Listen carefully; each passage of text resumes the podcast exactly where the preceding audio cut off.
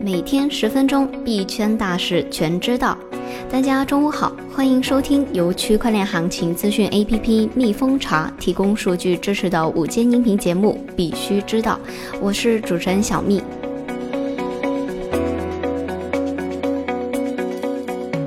今天的主要内容有：TokenView 数据显示，比特币链上活跃度有所回升，交易所冲提指标回落。巴菲特表示，加密货币没有价值，我并未持有加密货币。怀俄明州区块链工作组创始人称，如果美国政府完全禁止交易所，比特币仍将继续运作。广东省数字政府改革建设工作要点：加强区块链等新技术在政务服务领域的应用。TokenView 数据显示，比特币链上活跃度有所回升，交易所冲提指标回落。根据 TokenView 链上数据监测，近二十四小时，比特币链上转账总额为七十九点五六万 BTC，链上转账笔数为三十二点八五万笔，较前日分别上涨了百分之十六点五九和百分之十三点四三。其中充值到交易所的比特币金额为九千八百零二 BTC，从交易所提现的金额为八千零五百 BTC，冲提指标回落至七日均线以下，链上活跃度指标在周一通常有所回升，交易所冲提回归至七日均线以下，或有利于市场短线调整后的企稳蓄力。在挖矿数据方面，比特币近七日的算力均值为每秒一百一十点四一 EH，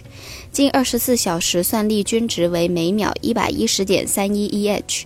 昨日全网出块总数为一百四十一个，较前日减少一个。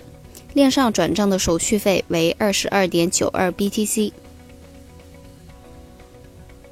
巴菲特称，加密货币没有价值，我并未持有加密货币。伯克希尔哈萨韦主席兼 CEO 巴菲特称：“加密货币没有价值，我并未持有加密货币，以后也不会持有。”美国众议院小组委员会下个月主持关于数字货币的听证会。根据二月二十一日发布的一份通知，美国众议院金融服务委员会下属的国家安全、国际发展和货币政策小组委员会将于美国东部时间三月二十四日下午两点主持一场关于对国内外数字货币方法进行评估的听证会。该小组委员会由众议员伊曼纽尔担任主席。有关这次听证会的其他信息，包括证人或可能进行调查的领域，都还没有公布。芝加哥商品交易所比特币期货日交易量跌至二零二零年低点。上周五，在芝加哥商品交易所上市的比特币期货日交易量跌至今年以来的最低点。根据 Skill 的数据显示，当天比特币期货日交易量达到1.12亿美元，是去年12月31日以来的最低水平。值得注意的是，比特币期货日交易量已经从2月18日创下的数月高位大幅回落。上周二，CME 的交易量为11亿美元，这是自2019年6月27日以来首次超过10亿美元的交易量。阿布扎比金融服务监管局修订加密资产监管框架。阿布扎比全球市场的金融服务监管局 （FSRA） 修订了加密资产监管框架，将加密资产术语更改为虚拟资产。此次的修改旨在使相关术语与金融行动特别工作组所使用的术语更加一致。FSRA 还修改了现行法规，不再把有关加密公司的适用规则归类为运营加密资产业务，而是将加密活动作为基础受监管活动进行相关的监管。此外，阿布扎比还规范了区块链初创公司筹集资金的方式。另外，FSRA 还批准了阿拉伯交易所运营加密相关业务。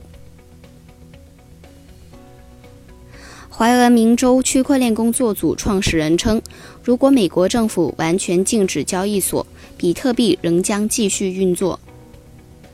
美国怀俄明州区块链工作组的创始人凯特琳·龙表示，